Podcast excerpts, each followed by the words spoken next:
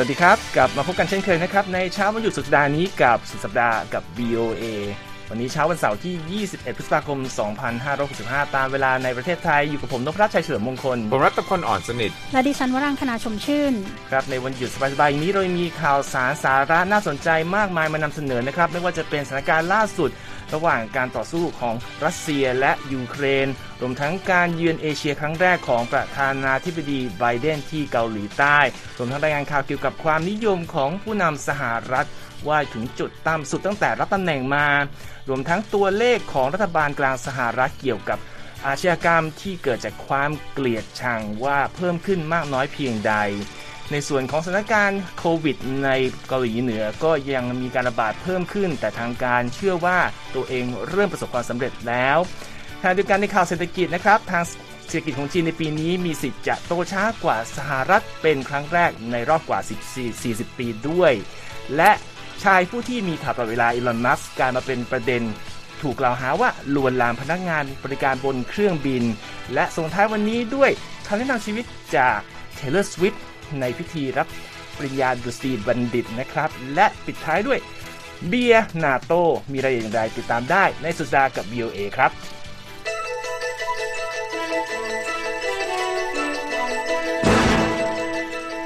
ครับมาเริ่มกันที่ข่าวแรกจากรัสเซียนะครับวันนี้วันศุกร์กองทัพรัสเซียยกระดับการโจมตีในพื้นที่ภาคตะวันออกของยูเครนด้วยการระดมยิงปืนใหญ่จรวดรวมทั้งทำการโจมตีทางอากาศอย่างหนักในเขตปกครองดอนเนสและลูฮานซึ่งส่งผลให้มีบ้านเรือนในเขตชุมชนถูกทำลายลงเป็นจำนวนมากและทำให้พลเรือนจำนวนหนึ่งเสียชีวิตด้วยตามคำบอกเล่าของชาวยูเครนในพื้นที่และเจ้าหน้าที่กองทัพยูเครนครับโดยประธานาธิบดีโวโลดิเมียร์เซเลนสกี้กล่าวบรรยายสถานการณ์ในแคว้นดอนบาสทางภาคตะวันออกของประเทศที่เป็นที่ตั้งของดอนเนสและลูฮานส์ว่าเป็นเหมือนนรกและระบุว่าพื้นที่แคว้นนี้ถูกทำลายอย่างย่อยยับเพราะการรุกรานของรัสเซียครับผู้นำยูเครนยังกล่าวหากองทัพรัสเซียด้วยว่าพยายามสังหารชาวยูเครนให้มากที่สุดและสร้างความเสียหายให้ยูเครนมากที่สุดเท่าที่จะทำได้ด้วยขณะเดียวกันที่เมืองท่ามาริโอโพลทางใต้ของประเทศผู้บัญชาการกองทัพยูเครนเปิดเผยครับว่านักรบที่ยึดโรงงานเหล็กอัสซอตาวเป็นฐานที่มั่นต้านรัสเซียมาหลายสัปดาห์ถูกอพยพออกจากพื้นที่ไปหมดเรียบร้อยแล้วโดยรัฐมนตรีกระทรวงกลาโหมรัสเซียยืนยันด้วยครับว่าการอพยพได้สิ้นเสร็จสิ้นลงไปแล้วนะครับหลังฐานยูเครนเกือบ 2,000 นายยอมวางอาวุธและยอมจำนนต่อรัสเซียในช่วงไม่กี่วันที่ผ่านมาถึงแม้จะไม่มีการยืนยันจำนวนผู้ที่ถูกอพยพออกจากเมืองมาริโอโพลก็ตามครับและขณะที่รัสเซียกำลังค่อยๆถอนกำลังออกจากบริเวณรอบๆโรงงานเหล็กดังกล่าวผู้บัญชาการกองทหารอาซอฟซึ่งเป็นหน่วยที่ยึดพื้นที่โรงงานดังกล่าวเป็นฐานที่มั่นเปิดเผยว่ายูเครนกำลังดำเนินการเคลื่อนย้ายศพผู้เสียชีวิตจากพื้นที่สู้รบอยู่ด้วยครับค่ะด้านรัฐมนตรีคลังกลุ่มประเทศ G7 นะคะออกแถลงการร่วมกันในวันศุกร์ที่ระบุว่าทางกลุ่มได้ตกลงที่จะมอบเงินสนับสนุนยูเครนนะคะในช่วงที่ต่อสู้กับรัสเซียอยู่เป็นจำนวน 19,800 ล้านดอลลาร์นะคะกลุ่มประเทศ G7 ค่ะซึ่งประกอบด้วยประเทศที่มีเศรษฐกิจขนาดใหญ่ที่สุดในโลกอันได้แก่แคนาดาฝรั่งเศสเยอรมนีอิตาลีญี่ปุ่นสหราชอาณาจักรและสหรัฐเปิดเผยค่ะว่างบประมาณดังกล่าวจะนำไปใช้ช่วยยูเครนปิดช่องว่างทางการเงินนะคะและเพื่อสนับสนุนการให้บริการพื้นฐานต่างๆให้กับประชาชนชาวยูเครนอย่างต่อเนื่องเมื่อวันพฤหัสบดีที่ผ่านมาวุฒิสภาสหรัฐเพิ่งลงมติอนุมัติเงินช่วยเหลือยูเครนอีกเป็นจำนวน 40,000 ล้านดอลลาร์หลังจากที่สภาผู้แทนราษฎรลงมติรับรองร่างกฎหมายนี้ไปเมื่อสัปดาห์ที่แล้วนะคะและคาดกันว่าประธานาธิบดีโจไบเดนจะลงนามรับรองร่างกฎหมายเพื่อให้มีผลบังคับใช้ในเร็วๆนี้ส่วนประธานาธิบดีเซเลนสกี้แห่งยูเครนนะคะก็เรียกงบช่วยเหลือก้อนล่าสุดจากสหรัฐว่าเป็นการประกาศให้รับรู้ถึงความเป็นผู้นำอันแข็งแกร่งและการสนับสนุนที่มีความสำคัญต่อความพยายามร่วมกันของยูเครนในการป้องกันเสรีภาพค่ะครับทีนี้ผมมีอัปเดตนะฮะเรื่องความช่วยเหลือของสหรัฐต่อยูเครนที่ต่อเนื่องกันนะครับทางด้านรัฐมนตรีกระทรวงการต่างประเทศสหรัฐแอนโทนี บลิงเคนกล่าวครับว่ารัฐบาลไบเดนกำลังจะอนุมัติเงินช่วยเหลือทางทหารมูลค่า100ล้านดอลลาร์แก่ยูเครนนะครับโดยภายใต้งบดังกล่าวในสหรัฐจะมอบปืนใหญ่ฮาวิตเซอร์18กระบอกและพาหนะสำหรับการเคลื่อนย้ายปืนใหญ่อีก18คันรวมทั้งระบบเรดาร์ต่อต้านปืนใหญ่3ชุดด้วยนะครับ ในส่วนของสถานการณ์อื่นๆครับในยุโรปนั้นรัสเซียประกาศว่าตนจะหยุดส่งก๊าซธรรมชาติให้กับฟินแลนด์ตั้งแต่วันเสาร์นี้เป็นต้นไปนะครับหลังจากฟินแลนด์และสวีเดนยื่นใบสมัครเป็นสมาชิกเนโตอย่างเป็นทางการเนื่องจากความกังวลด้านความมั่นคงหลังจากที่กองทัพรัสเซียรุกรานยูเครนนะครับนอกจากนั้นครับทำเนียบเครมลินของรัสเซียยังเปิดเผยว่าได้มีการสั่งเพิ่มกำลังตามแนวชายแดนทางตะวันตกของประเทศโดยอ้างว่าฟินแลนด์และสวีเดนที่เข้าร่วมนาโต้นั้นคือส่วนหนึ่งของภัยคุกคามที่เพิ่มขึ้นครับครับและวันนี้วันศุกร์ตามเวลาทั่วไปก็คือเป็นวันแรกที่ประธานาธิบดีโจไบเดนเนี่ยได้เดินทางเยือนเอเชียแล้วก็ถึงเกาหลีใต้แล้วคุณณัฐพลมีอัปเดตใช่ไหมครับว่าท่านไปทำอะไรไปบ้างครับครับเปิดฉากคิกออฟการเยือนเอเชียครั้งนี้นะซึ่งจะเป็นเกาหลีใต้กับญี่ปุ่นนะฮะเป็นเวลา5วันไบเดนเริ่มการเดินทางด้วยการเยือนโรงงานเซมิคอนดักเตอร์หรือว่าโรงงานผลิตชิปคอมพิวเตอร์นั่นเองคุณนพรัตน์ครับโดยบอกด้วยนะครับว่าการลงทุนระหว่างกันในเทคโนโลยีแบบนี้เนี่ยจะทำให้ความสัมพันธ์ของสหรัฐและเกาหลีใต้นั้นมีความแน่นแฟ้นแล้วก็ลึกซึ้งมากขึ้นนะครับผู้นำสหรัฐแสดงความคิดเห็นดังกล่าวตอนเยือนโรงงานชิปของบริษัท Samsung ซึ่งก็คือบริษัทเรือธงของเกาหลีใต้นั่นเองนะครับทาง Samsung เองเนี่ยก็ให้สัญญาครับว่าจะลงทุนในรัฐเท็กซัสของสหรัฐด้วยเงิน 17,000 ล้านดอลลาร์ในการเปิดโรงงานเซมิคอนดักเตอร์แล้วก็คาดว่าจะจ้างงานจำนวนมากมายในสหรัฐนะครับทั้งนี้ครับปัญหาขาดแคลนชิปคอมพิวเตอร์ที่ผ่านมาในปีที่แล้วเนี่ยได้สร้างความปั่นป่วนให้กับสินค้าหลายชนิดเพราะว่าชิปเนี่ยเป็นส่วนประกอบของทั้งรถยนต์นะไปจนถึงเครื่องใช้ในครัวนะครับแล้วก็มีส่วนทำให้อัตราเงินเฟ้อพุ่งสูงขึ้นซึ่งกระทบความนิยมในตัวของประธานาธิบดีโจไบเดนด้วยนะครับผู้นำสหรัฐบอกนะครับว่าภูมิภาคอินโดแปซิฟิกนี้เนี่ยเป็นที่จะเขียนประวัติศาสตร์แล้วก็เขียนอนาคตของโลกนะและบอกว่าเวลานี้เนี่ยผมคิดว่าเป็นเวลาแห่งการลงทุนระหว่างกันเพื่อทำธุรกิจแล้วก็ทำให้ความสัมพันธ์เนี่ยลึกซึ้งขึ้นทั้งภาคเอกชนแล้วก็ภาคประชาชนนะครับทั้งนี้การเยือนเกาหลีใต้ของประธานาธิบดีไบเดนในสัปดาห์นี้ก็คือการเริ่มต้นทริปแรกในฐานะประธานาธิบดีสหรัฐของประธานาธิบดีไบเดนจากนี้ก็จะไปญี่ปุ่นและคุณนพรัตน์คงทราบว่าเป็นเรื่องของการประชุมควอดนะฮะเป็นเรื่องของการประชุมทางกลาโหมของประเทศจัตุภาคีนะมีอินเดียออสเตรเลียสหรัฐแล้วก็ญี่ปุ่นนั่นเองครับครับก็จะมีรายงานเกี่ยวกับการเยือนเอเชียครั้งแรกของประธานาธิบดีไบเดนมานำเสนอเมื่อมีรายงานออกมานะครับในส่วนของตัวผู้นำสหรัฐในตอนนี้มีรายงานล่าสุดจากการสำรวจของ AP กับKnox Center for Public Research เขาบอกว่าคะแนนนิยมในตัวผู้นำสหรัฐปัจจุบันนี้ร่วงหนักนะครับจนถึงจุดต่ำสุดตั้งแต่รับตำแหน่งผู้นำเลยนะครับคุณรัฐพลผลสำรวจของ AP Knox ครั้งนี้นะครับบอกว่ามีชาวอเมริกันวัยผู้ใหญ่เพียง 39% เท่านั้นที่ยังนิยมชมชอบในตัวประธานาธิบดีไบเดนและมีแค่2ใน10คนเท่านั้นที่บอกว่าสหรัฐกำลังก้าวไปในทิศทางที่ถูกต้องและเศรษฐกิจอยู่ในสภาพดีตัวเลขนี้คือปรับลดลงจากการสำรวจเดือนที่แล้วที่3ใน10เชื่ออย่างว่านะครับรายงานข่าวระบุด้วยครับว่าที่มาของความนิยมที่ลดลงนั้นส่วนใหญ่เนี่ยมาจากผู้สนับสนุนพรรคเดโมแครตเองครับโดยบอกว่า 33% ของสมาชิกพรรคนี้เชื่อว่าประเทศยังคงก้าวไปในทางที่ถูกต้องอยู่ซึ่งเป็นการปรับลดลงจาก 49% ในเดือนสำรวจเดือนเมษายนนะครับโอ้จุดที่น่ากังวลอย่างยิ่งก่อนการเลือกตั้งกลางเทอมในปลายปีคือคะแนนความนิยมของตัวประธานาธิบดีไบเดนในกลุ่มผู้สนับสนุนพรรคเดโมแครตเองที่ระดับ 73% ซึ่งลดลงอย่างมีนัยสำคัญจากช่วงขึ้นรับตำแหน่งใหม่ๆซึ่งตอนนั้นอยู่ที่ 82% เลยครับค่ะนอกจากนี้นะคะคุณนพรัตน์ผลการสำรวจครั้งล่าสุดเนี่ยยังแสดงให้เห็นนะคะถึงอารมณ์ฉุนเฉียวในหมู่ประชาชนนะคะที่แผ่ขยายเป็นวงกว้างขึ้นเรื่อยๆในขณะที่สหรัฐเองนะคะก็ต้องเผชิญหน้ากับความท้าทายเนี่ยหลายด้านทั้งอัตราเงินเฟ้อนะคะที่พุ่งขึ้นสูงปัญหาเหตุการณ์ความรุนแรงจากการใช้อาวุธปืนในสังคมนะคะแล้วก็ภาวะขาดแคลนนมผงอย่างปัจจุบันทันด่วนนะคะรวมถึงเรื่องการระบาดใหญ่ของโควิด -19 ที่ยังดำเนินอยู่ซึ่งในเรื่องนี้นะคะ AP ก็ได้คุยกับมิลานแรมซี่นะคะที่ปรึกษาประจำโรงเรียนแห่งหนึ่งในรัฐแคลิฟอร์เนียค่ะแล้วเป็นสมาชิกพรรคเดโมแครตด้วยซึ่งมิลานแรมซี่นะคะก็ให้ความเห็นว่าสภาพเศรษฐกิจที่ย่ำแย่หนักจนเธอและสามีพร้อมลูกทารกเนี่ยนะคะต้องตัดสินใจย้ายไปอาศัยอยู่กับพ่อแม่ของเธอเนี่ยไม่ใช่ความผิดของประธานาธิบดีไบเดนนะคะแต่ว่าสิ่งที่เธอไม่เข้าใจก็คือว่าการที่ประธานาธิบดี การที่ประธานาธิบดีไบเดนเนี่ยไม่ได้ทำตามสัญญาต่างๆที่ให้ไว้สำเร็จเลยแล้วก็ทั้งเรื่องปัญหาสภาพภูมิอากาศที่เปลี่ยนแปลงแล้วก็เรื่องปัญหาบริการด้านสุขภาพนะคะในส่วนของสมาชิกพรรครีพับลิกันเองนั้นมีผู้ตอบแบบสอบถามไม่ถึง1ใน10นะคะที่ยังนิยมในตัวประธานาธิบดีไบเดนหรือเห็นชอบกับวิธีที่ผู้นำประเทศคนปัจจุบันใช้จัดการกับปัญหาเศรษฐกิจโดยเจอรี่โทรันโซนะคะพยาบาลและก็สมาชิกพรรครีพับลิกันในนครชิคาโกโทษประธานาธิบดีไบเดนค่ะว่าเป็นต้นเหตุที่ทำให้เธอต้องอยู่ในสภาพอัตคัดและประหยัดอย่างมากนะคะเพราะว่านโยบายของไบเดนเนี่ยกำลังทำลายเศรษฐกิจอยู่เธอว่าไว้อย่างนั้นนะคะจากการสั่งหยุดการส่งเชื้อเพลิงผ่านท่อ Keystone XL มาจากแคนาดาและทำให้ส่งผลให้ภาคการผลิตพลังงานในประเทศอ่อนแอลงค่ะคุณนพรัตน์ครับนอกจากเรื่องของเศรษฐกิจแล้วผู้ตอบแบบสอบถามนี่ก็ยังแสดงความไม่ค่อยพอใจเกี่ยวกับการดำเนินนโยบายตรวจคนเข้าเมืองแม้กระทั่งเรื่องของนโยบายการจัดการกับสถานการณ์ในยูเครนในหลังจากเกิดสงครามโดยฝีมือของกองทัพรัสเซียนะครับก็เขาบอกว่ามีสรุปมาแล้วเนี่ยมีชาวอเมริกัน 21% เท่านั้นที่เขาบอกว่ายังมีความเชื่อมั่นอย่างมากในตัวประธานาธิบดีคนปัจจุบันมี 39% บอกมีความมั่นใจบ้างเลข 39% บอกไม่มั่นใจเลยนะครับอันนี้ก็เป็นผลสำรวจล่าสุดที่นำมาเสนอนะครับ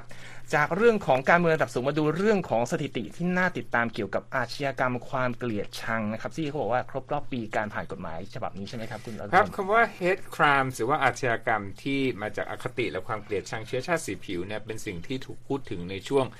วิกฤตโควิด -19 นะฮะแล้วก็กลุ่มคนที่ตกเป็นเหยื่อทำร้ายร่างกายบางคนเสียชีวิตเนี่ยเป็นคนเอเชียนะฮะวันนี้ผมก็เลยเอาข่าวมาฝากเป็นการเปิดสถิติของรัฐบาลกลางนะย้ำว่าเป็นรัฐบาลกลางก็คือเป็นคดีที่ขึ้นสู่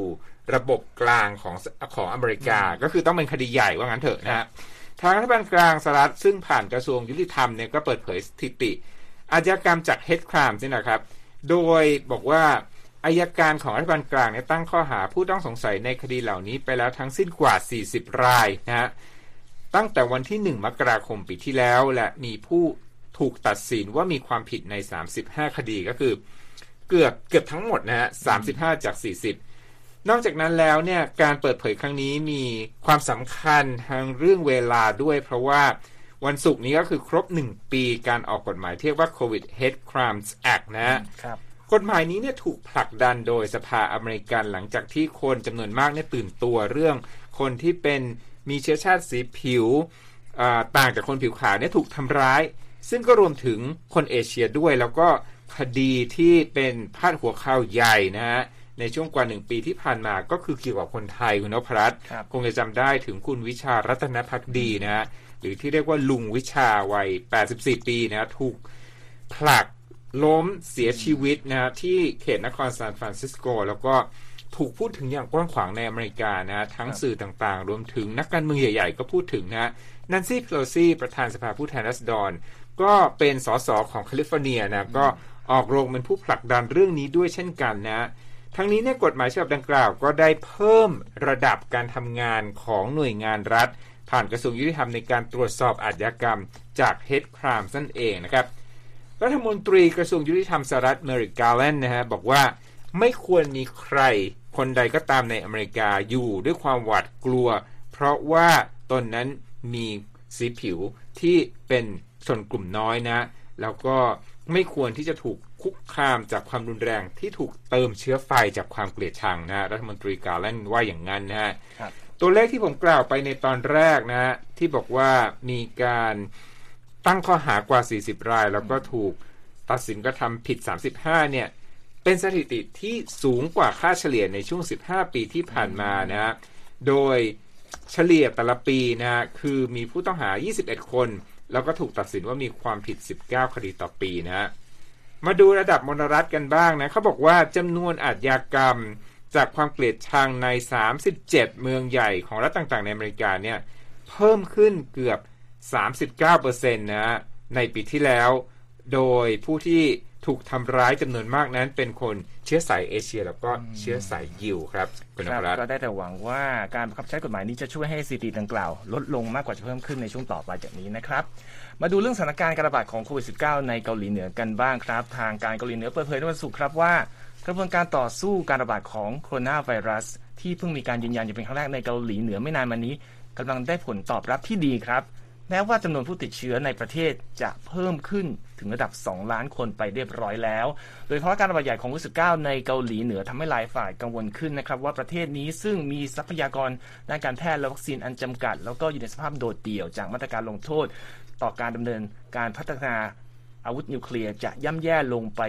เรื่อยๆนะครับทางการของเกาหลีใต้บอกว่าตั้งแต่มีการยืนยันการพบโควิด -19 ในเกาหลีเหนือทางกรุงเปียงยางยังไม่ยอมตอบรับความช่วยเหลือใดๆจากประเทศที่เกาหลีเหนือมองว่าเป็นศัตรูซึ่งก็คือเกาหลีใต้และสหรัฐเลยนะครับซึ่งทางประธานาธิบดียุนซุกยอของเกาหลีใต้ที่เพิ่งปฏิญาณตนเข้ารับตำแหน่งเดิมนี้และประธานาธิบดีโจไบเดนที่เยือนเกาหลีใต้อยู่ก็คิดว่าน่าจะมีการร่วมหารือประเด็นนี้กันในช่วงที่เยือนอยู่นี่แหละครับค่ะส่วนด้านสื่อ KCNA นะคะซึ่งเป็นของรัฐบาลกรุงเปียงยางเนี่ยก็รายงานค่ะว่าเกาหลีเหนือตรวจพบผู้ติดเชื้อรายใหม่นะคะที่มีอาการไข้อีกกว่า 260,000 คนนะคะและมีผู้เสียชีวิตเพิ่มอีก2คนทำให้ตอนนี้ตัวเลขสะสมของผู้ป่วยที่มีอาการไข้นับตั้งแต่ปลายเดือนเมษายนจนถึงวันพฤหัสบดีตามเวลาท้องถิ่นนะคะอยู่ราว 2,240,000 คนในขณะที่ตัวเลขสะสมของผู้เสียชีวิตนั้นอยู่ที่65คนค่ะทั้งนี้นะคะเกาหลีเหนือขาดกำลังในการตรวจหาเชื้อแล้วก็ไม่ได้เปิดเผยนะคะว่ามีประชาชนกี่คนที่ป่วยด้วยอาการไข้และถูกตรวจพบว่าติดโควิด -19 จริงและแม้ว่าจะมีผู้ป่วยเพิ่มมากขึ้นเรื่อยๆนะคะทางการเกาหลีเหนือประกาศว่าภาคการเกษตรของประเทศเนี่ยจะยังคงเดินหน้าต่อไปนะคะเช่นเดียวกับการทำงานที่โรงงานทั้งหลายทั้งยังวางแผนที่จะจัดพิธีศพครั้งใหญ่ให้อดีตนายพลที่เกษียณไปแล้วอีกด้วยค่ะ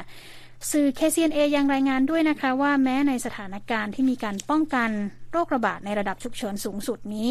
สายการผลิตปกติยังคงดำเนินต่อไปในภาคส่วนอุตสาหกรรมหลักๆในขณะที่โครงการก่อสร้างขนาดใหญ่ทั้งหลายยังคงเดินหน้าโดยไม่มีการล่าช้าใดๆนะคะและยังกล่าวอีกว่าผลงานที่ดียังคงมีออกมาอย่างต่อเนื่องท่ามกลางภาวะสงครามต่อต้านการระบาดที่ยังดำเนินอยู่ในขณะนี้ค่ะครับก็จะมาติดตามกันต่อไปนะครับว่าสถานการณ์จะดีขึ้นอย่างไรแค่ไหนนะครับขณะนี้ทุกท่านกำลังอยู่เรานะครับทีมงาน วีโอเอ ภาษาไทยในคุยข่าวสุดสัปดาห์กับ วีโอเอ ครับ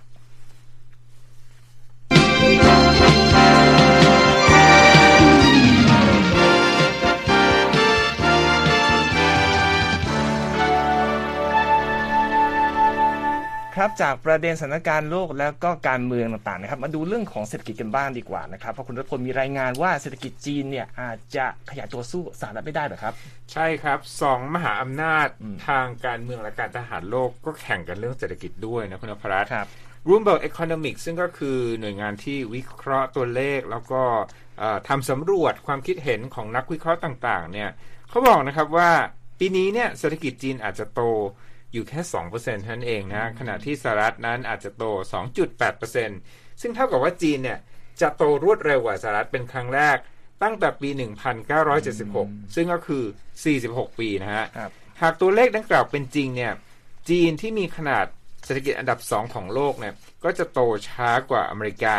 โดยสาเหตุสำคัญนะBloomberg เขาบอกว่ามาจากการที่จีนใช้มาตรการล็อกดาวน์การระบาดของโคโรนาไวรัสจากนโยบายที่เราคุ้นหูกันก็คือว่าโควิดเป็นศูนย์นั่นเองนะเขาบอกนโยบายนี้เนี่ยทำให้บั่นทอนประสิทธิภาพของการกระตุ้นทางเศรษฐกิจของรัฐบาลจีนโดยมาตรการการเงินแล้วก็มาตรการการคลังนะฮะเขาบอกว่าจีนหากโตแค่ 2% ปีนี้จริงนะฮะจะต่ำกว่าเป้าที่รัฐบาลปักกิ่งตั้งไว้คืออยากให้ GDP โต 5.5% ปีนี้แถมอาจจะมีแรงกระเพื่อมทางการเมืองด้วยคุณอภรัตน์เพราะว่าประธานาธิบดีสีจิ้นผิงเนี่ยเคยบอกเจ้าหน้าที่ไว้นะบอกว่าปีนี้ยังไงก็ต้องโตให้ได้ 5.5% แล้วก็ต้องโตให้เร็วกว่าสหรัฐด้วยครับครับแข่งทุกเรื่องแม้กระทั่งการเจริญเติบโตทางเศรษฐกิจก็ต้องมาดูว่าสถานการณ์มันจะช่วยหนุนแค่ไหนนะครับจากเรื่องของเศรษฐกิจภาพรวมต้องมาติดตามข่าวของชายที่มีชื่อออกข่าวแทบจะรายสัปดาห์นะครับอีลอน มัสก์อภิมหาเศรษฐีผู้ก่อตั้ง Tesla และ SpaceX ตอนนี้ตกเป็นข่าวเรียกว่าข่าวเช้าคุณรัฐพลเขาบอกว่าทำการลวนลามพนักงานต้อนรับบนเครื่องบินที่จ้างมาให้บริการบนเครื่องบินส่วนตัวตั้งแต่เมื่อ6ปีที่แล้วอันนี้เป็นรายงานข่าวของ AP นะครับโดย AP อ้างรายงานของสื่อออนไลน์ Business Insider ว่า SpaceXจ่ายเงินชดเชยให้กับพนักงานคนดังกล่าวเป็นจำนวน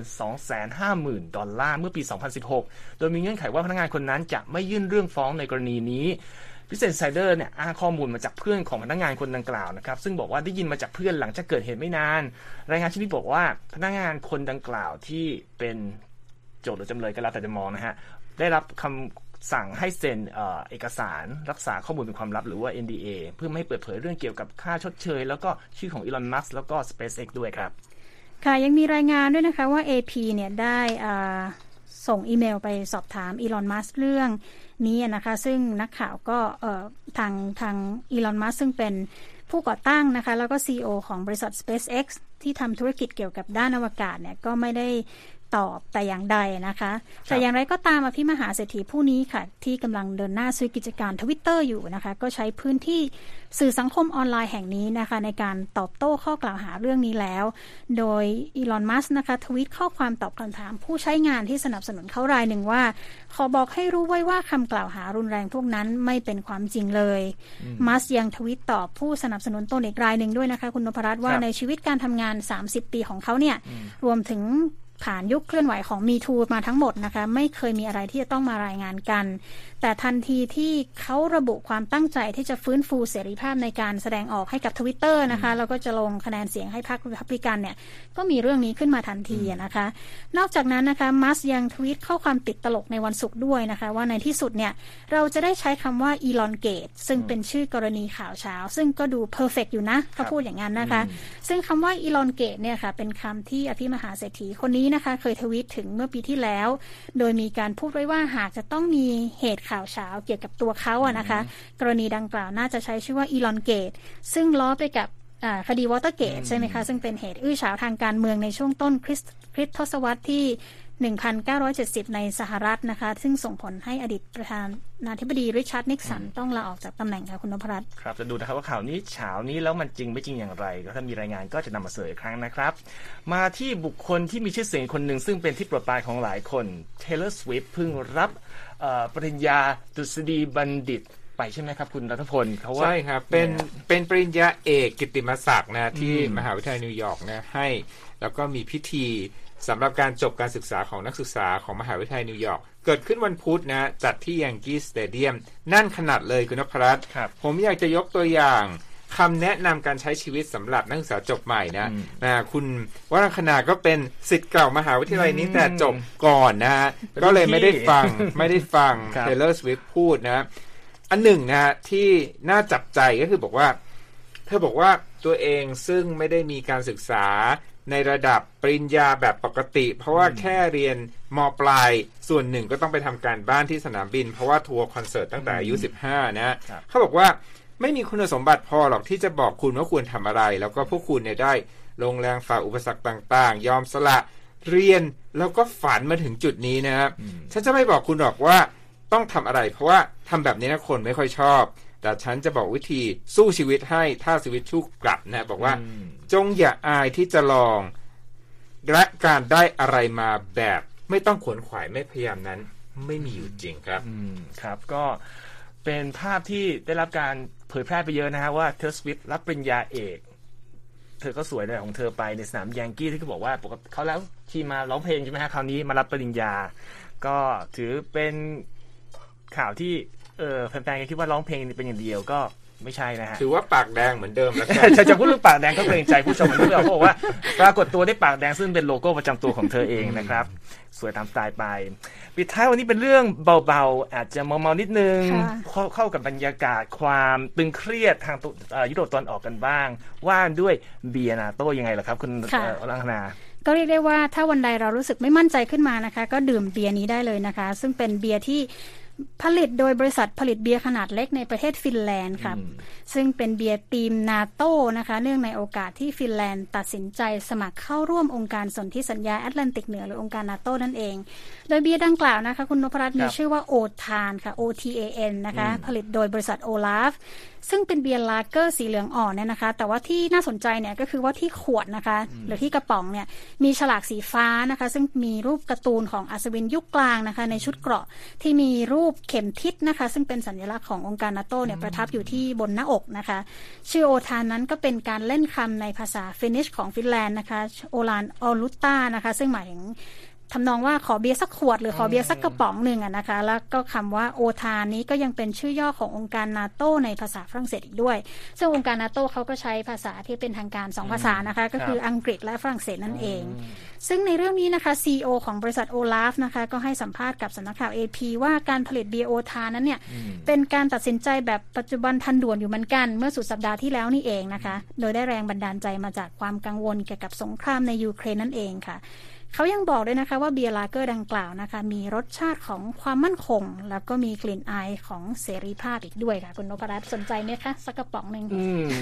น่าสนใจนะคะถ้าใครหาซื้อได้ก็ลองมาทดกันว่าดื่มแล้วจะมีความมั่นคงและเสรีในตัวเองมากขึ้นแค่ไหนนะครับก็ถ้าเกิดใครได้ชิมก็ลองมาทิ้งคอมเมนต์เราฟังกันได้นะครับว่าได้อย่างที่เจ้าของโฆษณาหรือเปล่าก็ครบถ้วนทุกข่าวที่เราเตรียมนำเสนอในวันนี้ไปแล้วนะครับกลับไปอ่านรายงานฉบับเต็มของเราได้นะครับทาง voathai.com และรออัปเดตข่าวต่างๆผ่าน Twitter YouTube Instagram แล้วก็ Facebook voathai ได้ตลอดเวลานะครับวันนี้หมดเวลาสำหรับคุยข่าวสุดสัปดาห์กับ VOA ภาคสัตว์ไทยแล้วขอบคุณทุกท่านที่ตามรับชมรับฟังนะครับผมนพรัตน์ชัยเสริมมงคลผมรัฐพลอ่อนสนิทและดิฉันวรางคณาชมชื่นต้องขอลาไปก่อนนะครับสวัสดีครับสวัสดีค่ะ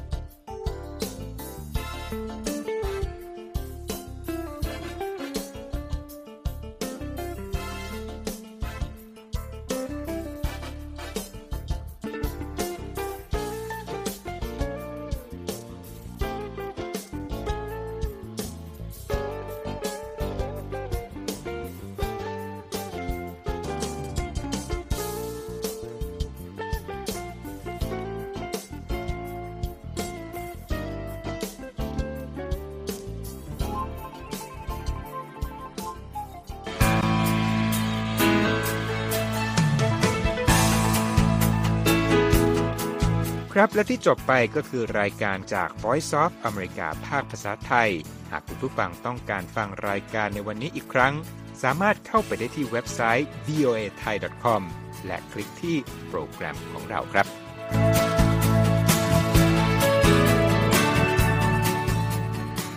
และถ้ามีเวลาว่างเสาร์อาทิตย์อย่าลืมแวะมาฟังสุดสัปดาห์กับ VOA เช้าวันเสาร์ซึ่งเราจะมีคุยกันบันเทิงสำหรับหนังใหม่ประจำสัปดาห์กับภาษาอังกฤษสำนวนอเมริกันทุกเช้าวันอาทิตย์ตามเวลาในประเทศไทยติดตามฟังย้อนหลังได้จากเว็บไซต์ของเราเช่นกันครับ